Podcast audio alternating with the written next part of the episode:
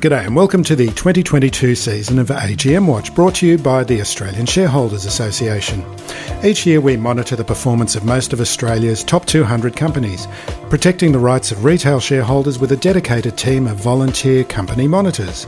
Fiona Balzer is the Policy and Advocacy Manager at the ASA. Hi Fiona. Hi Phil. Welcome back for glad another be, season. glad to be here, kicking off the season.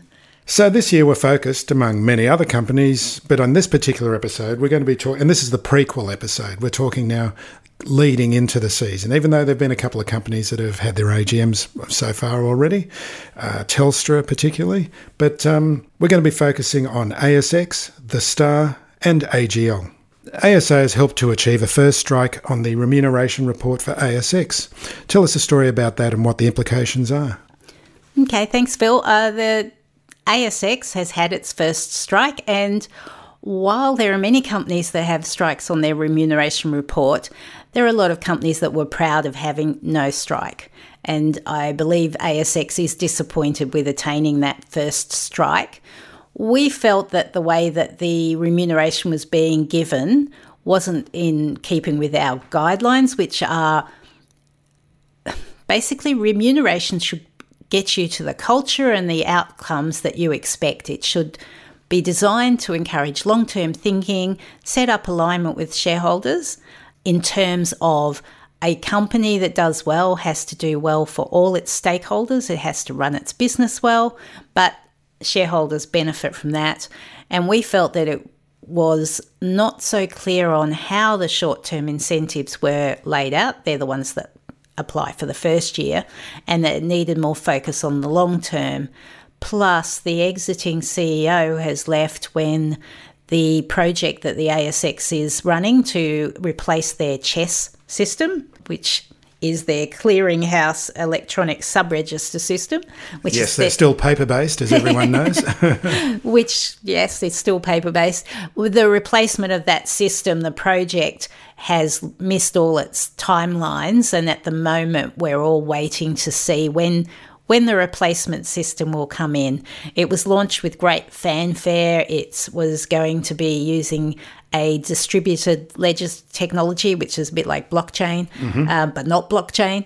and um, it was a first in the, the world at the start, and it should have been coming online now, but there's been deferrals. And at the moment, there's been another delay, and we are waiting to see when it will happen. But the ASX announced it wouldn't be before late 2024. So there's still a lot of that project to, to continue. With the change of the CEO, we felt that there was a bit much termination pay, even though it was all under the existing contracts. So that first strike came about. With the first strike, the company, especially one that cares about its reputation, as ASX does, has to go back to ensure that it's laid out its remuneration framework to help the culture to help with implementation of projects on time and in an orderly fashion. So we're expecting the company they have actually engaged already and improved things for the new CEO, but we're expecting them to really double check that so that next year they don't get a second strike, which then follows with a potential to spill the board. But their board has substantially changed, so it would be very disappointing if next year they were in a position that we would say vote against the directors as well as the remuneration report. So expecting the change and. You'd expect, though, that the company that's actually running the stock exchange in Australia would really want to set themselves up as being a, um, a as a, a paragon of virtue in running the actual system, wouldn't you? Short answer, yes. Mm. Uh, infrastructure, though, is very tricky. Yeah. Especially, you know, with all our competition laws and the like, a third party infrastructure. So people are able to access it.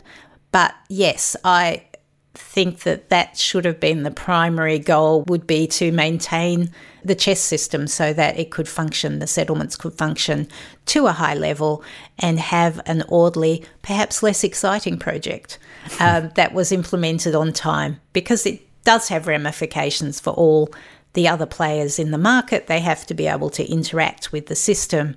So their software teams have been busy getting ready for what is now as a delayed project. And you mentioned the electronic CHESS statements. At ASA, we get lots of people phone up and say, How do I get rid of these uh, notices that I get after I buy a company?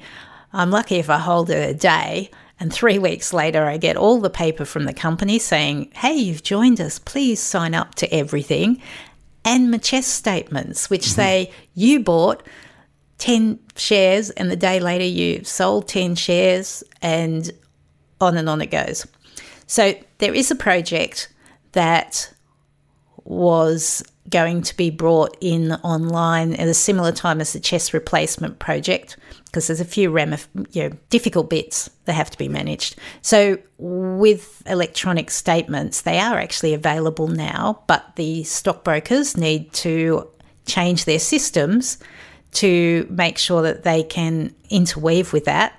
And they were busy with a CHESS replacement project. so only a f- limited number, those who tend to be smaller, have actually pushed go and allowing their people to join um, and get electronic statements. The tricky part about the statements is the way the environment works. So when you're an investor, you have what's called an issuer. That's the company. So let's use Telstra because we've talked about it. It's easy. So you're a Telstra shareholder. You might give them information directly. The share registry that they employ are acting on Telstra's behalf. So you might give them your bank account details, your uh, email address that you want everything posted to, sent to, or if you're old school, posted your address. You'll have a stockbroker. They will have contact details, they will have email details, they will have bank details, but not necessarily in a position that they can hand it to anybody that needs it because the contract may say they can only use it for their purposes. So, hmm. for your um, CDIA account or whatever. So, they'll have the information, but not necessarily freely available and transferable. The ASX through CHESS may or may not have your information. And historically, I think it was 70% of the market email addresses were available. And I know most people these days have their email address available for their company investments, but only 70% like universally available. If you signed up for a company and it's not in the contract that they can share the information for the purposes of share trading, then they can't give the information away. Mm. They just have there's, to. There's privacy issues involved, isn't there? There's privacy, there's it's probably privacy law considerations and data law considerations so a lot of people complain to us, I don't care about privacy until they do. Mm. Um, and then they complain about that. So, but that information wasn't transferable. With the CHESS replacement, we were the industry was working towards making that transferable to get the right contracts set up or the right law set up so that it wouldn't be a breach of privacy if you shared the appropriate email address to enable the trading. And that would be fantastic. And that was why electronic statements came out in 2021, December 2021. But the big brokers, particularly, have to write code to make sure it integrates into their system. And that is a little bit away. But yes, I'm sweating on it too. I, I think it'd be very nice not to have the paper. Okay, so the Star has been found not to be suitable to hold a license in New South Wales or Queensland. What are the issues there? The Star Entertainment Group and Crown Resorts, which was a Victorian based gaming company um, with outposts right throughout the country, both of those parties have failed to avoid money laundering. They have failed to meet the code for the Australian money laundering um, legislative requirements. A- AMLC. Uh, yes, I've been studying this. that, that's the one. So that they've missed out on that, and a bit like when the banks were having their troubles with the Financial Services Royal Commission, it mm-hmm. kind of was should have been the first thing the board and the executives were mindful of. Like before we do anything, we need to make sure we meet our anti money laundering requirements and that was not the case. And with the star in um, the New South Wales inquiry, and you can read the public reports of all these inquiries, they had linked up with a VIP gaming organisation, and there were things like using credit cards for corporates that shouldn't have been used in gaming facilities and all sorts of failures to meet the highest level of probity, which is required when you're dealing with huge amounts of money and the potential for basically criminals to launder mm. their money and mm. you know be part of that. And they failed to do that. They've been found not to be suitable to hold the license. The report really sheets home the lack of the former CEO's presence in stopping, stamping out um, money laundering. And the board has actually substantially changed. But until they have someone who's considered to be adequate to run it, the authorities are going to be running the casino. And if the star has to show cause why it should keep its license, and that means that it may be a totally different beast in the future. Instead of being an entertainment company, the shareholders will still own the properties, but for the moment, somebody else is operating the casino. And longer term, will they have to get an arm's length operator or will they have to run the whole property as an entertainment precinct without a casino? That is yet to be determined. And there's similar issues in uh, Queensland, and there were similar issues in the Victorian um, review. Found. Gee, that's a, so much uncertainty, isn't there?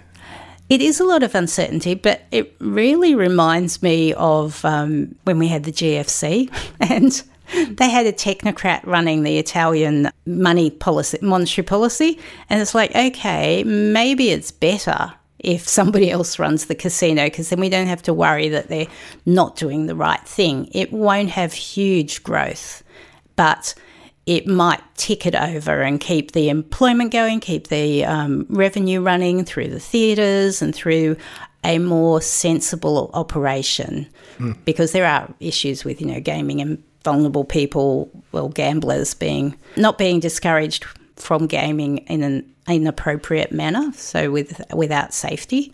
So at this time, we don't know what will happen, but when Crown was going through the problem and that was ultimately sold to a private firm, it was apparent that the properties could run.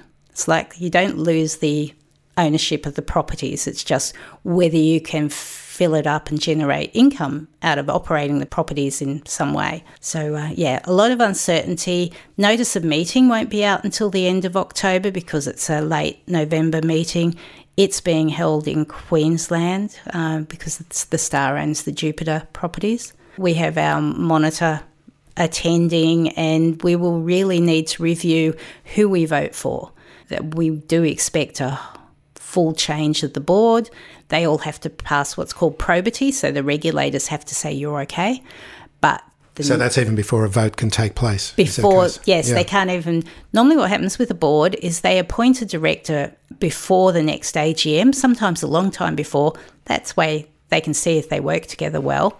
And then at the first meet AGM after the appointment, shareholders get to say yay or nay.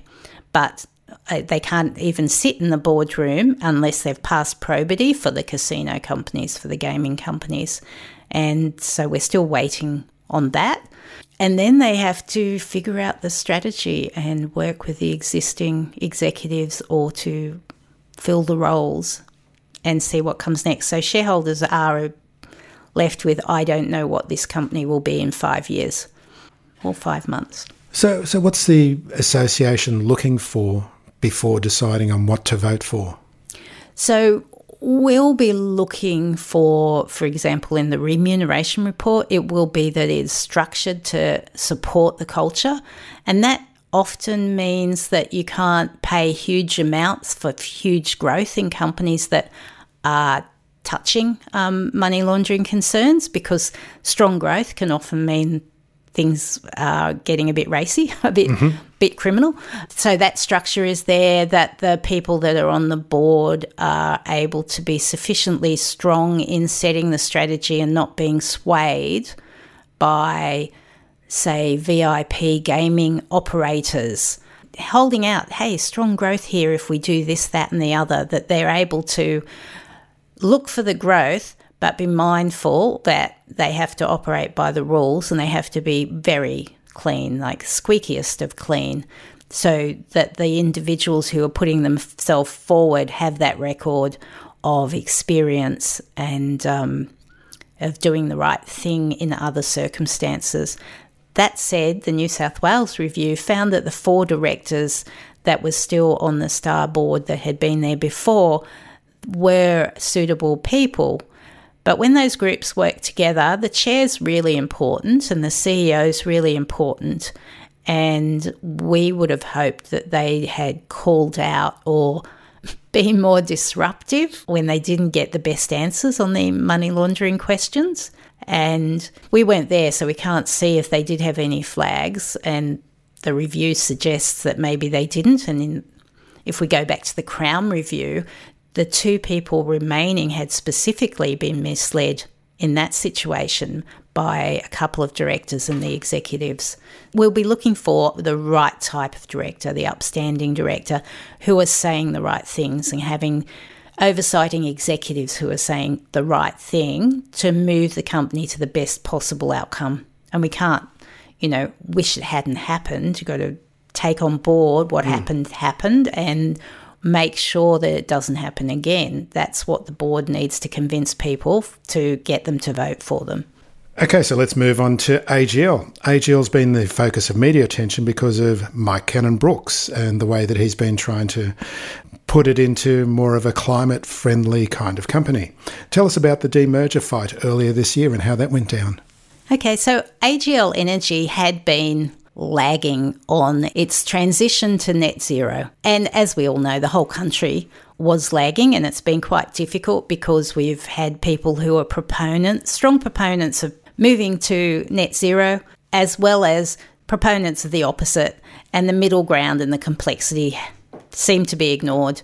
So AGL at one point was AGL Energy was considering that if they were to break the business up, so into generation and the consumer business, that's selling to the people in their houses and their small businesses, that they would be better able to get to a position where they could have a plan to transition to net zero. And we've seen Origin Energies also ha- has strategies to move move on that to have what I think um, Catherine Livingstone at Commonwealth Bank called the glide path to actually transform from a very coal rich generator of power to one that has far more renewables and can actually contribute to net zero. This is another one where it's very complex business. So all the coal plants were really old as well, which means they're not as efficient as they could be, but also coming to the end of their life. AGL had said that the financiers weren't prepared to lay out the extra money to give those plants that were at, that were at the end of their natural life another lease of life. So they they did have a lot of difficult decisions to make. They felt if they went this uh, demerger route with uh, you know having a renewables business and a coal fired business, that they would be able to get the finance they need for the renewables because if you own coal fire and renewables, your financier is going to have to put that they give money to people with coal mines, mm. even if it's only 20, 30% or more of their business. So not having that there will increase their access to the money they need to invest.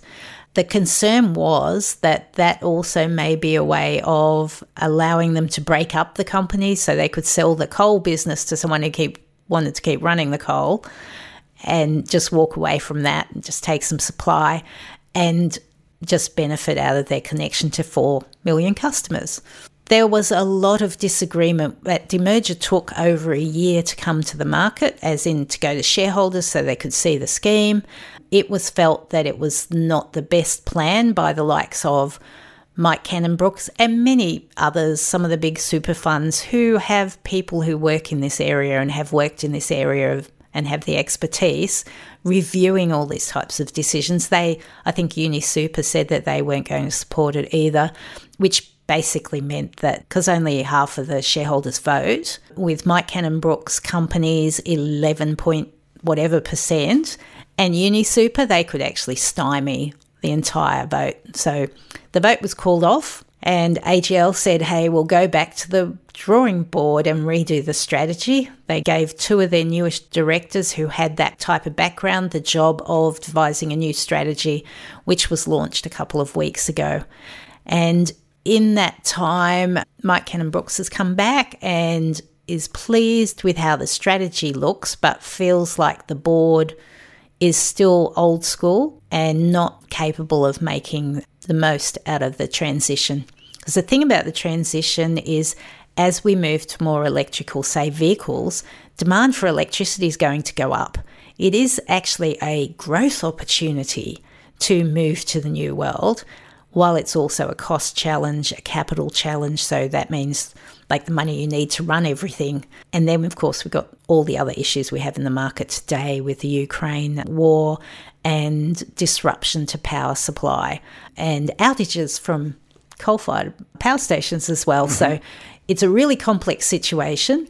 The new strategy looks good, but is it, it will have to evolve in its implementation because you can't change the entire world in a 200 page document. And the new directors, they did add a good new director to the board themselves, AGL, Miles George. But um, Mike Cannon Brookes has come back and gone, well, I think you need more, I suppose, renewable savvy in the boardroom. We've heard people say that we can't run the company with 11%. Just as an aside, ASA guidelines say we will generally support a shareholder having a nominee director in proportion with their holding on the board. So that'd be one out of the 10. Uh, with the 11% that uh, Grok, because that's the company, is it Grok yeah. Ventures? Yeah. Yeah. Um, with all these things, it's tricky. It, mm. I, I, would say companies associated with Mike Cannon Brookes because right, okay. Grok Ventures is the family um, investment company. The ownership is in something called Galipea. Mm-hmm. Um, let's just say Mike Cannon Brooks Associated okay. Company. MCB. MCB. MCB. so, yeah, 11%. We could be comfortable with a single nominee. That person, of course, can't go and give internal information. Like when you're a director, you've got obligations to the company you're the director of. Even if you're a nominee of another shareholder, you actually have obligations to all the shareholders. But it does give you greater sway if you're if you have nominees who are there to do your bidding. If he had four nominee directors and you've got 10 in the boardroom, you've almost in terms of the arguments and the discussions and the evaluations. Yeah, the weight you, that you hold in the a, room. Yeah, yeah, you, you've got more votes in the board than than your shares warrant, yeah. even though all those directors still are supposed to be representing all shareholders. Mm. But the trick with, or rather the variation with MCB's nominations, is he is putting them forward as independent um, directors. And in that list, there are people who should know how to operate independently. So we've got John Pollaers, who's on the GUD board, got Christine Holman, and there's a Mark Twidell who doesn't have listed company experience, and Kerry Schott, who I think is uh, independent enough. um, yeah, she has very long experience in the market, and I don't think she needs to make more friends. So I think that there is the capacity. They have been put forward as independents. I think there is a possibility that they can operate as independents.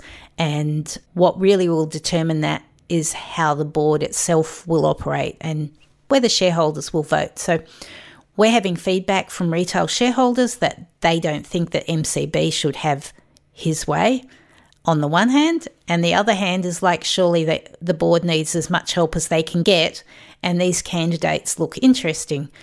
So for us, the notice of meeting just came out. In the next week or two, we'll determine how we will vote. The board evaluated the directors, and they, perhaps with a mind to that one nominee, will support Mark Twidell. Um, you know, they suggested shareholders vote for him. The other three directors it will be up to the shareholders as to whether they support a vote for or against. And that's what we're going to work through. We're going to be talking with them. We're going to ask um, how they see it operating. If the board has not recommended they join and they do get elected, that group of people are going to have to function, and we want them to function to a high degree because AGL Energy is at a crossroad. The turn should have been taken five, ten years ago, and they are playing catch up. So it's important that the board functions as well as it can in a very complex situation. So we have to figure out can they operate um, well?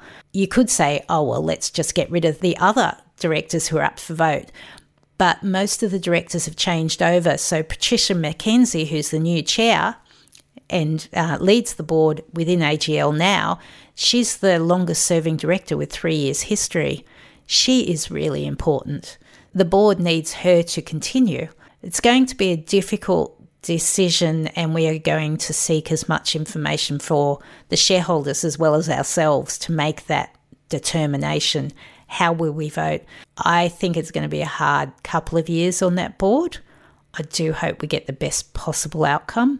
And then there is how will Grok Ventures operate because they're very good at um, reaching out to the market and explaining where they're coming from and influencing outcomes. But they may have a different interest than the other shareholders. Mm. So far, though, they have responded quite positively in terms of at one point they were suggesting they have two directors, and we came out and said, well, you can have one or double your shareholding, and then you can have 2 um, but they did change that and they seem to have understood what independence is and sought people with external reputations. But yeah, that's the hard thing with all this because if it was easy, you'd just tick the right place and wouldn't have to worry Let them about go off and make money for you. yeah, it, yeah, it'd yeah. all come to fruition. But mm. groups making decisions is a great area of study, and um, well, it's a really uh, interesting AGM this year, isn't it? Really for AGL. I think it will be. I envisage that the board will let all the directors speak to their mm-hmm. election. And, you know, in some AGMs, chairs don't, but these days they often do. So that will be interesting. So it'll be a bit of a beauty parade, will it? Might be a bit of a gab fest, mm-hmm. I, I think, because you've got to convince people on the day. And of course, with, with MCB putting them up as independent, he can't have a say because once he starts swaying people, that is undue influence, isn't that, it? Well, yeah. it, it, loses that sense of independence. But mm-hmm. I would say that if the shareholders nominate the three candidates, if if they get eighty five to ninety percent vote, well, they could retain their positions even if MCB is really unhappy with them. So, to some degree, if they get strong support from all the shareholders, that will lift their ability to be independent. But I don't know. There's still a lot of water under that bridge, as many of us will, you know, shareholders and people who are determining votes will be figuring that out in the next week or two. Fiona Balzer, thank you very much for joining me today. Thanks for talking with me, Phil. Love it.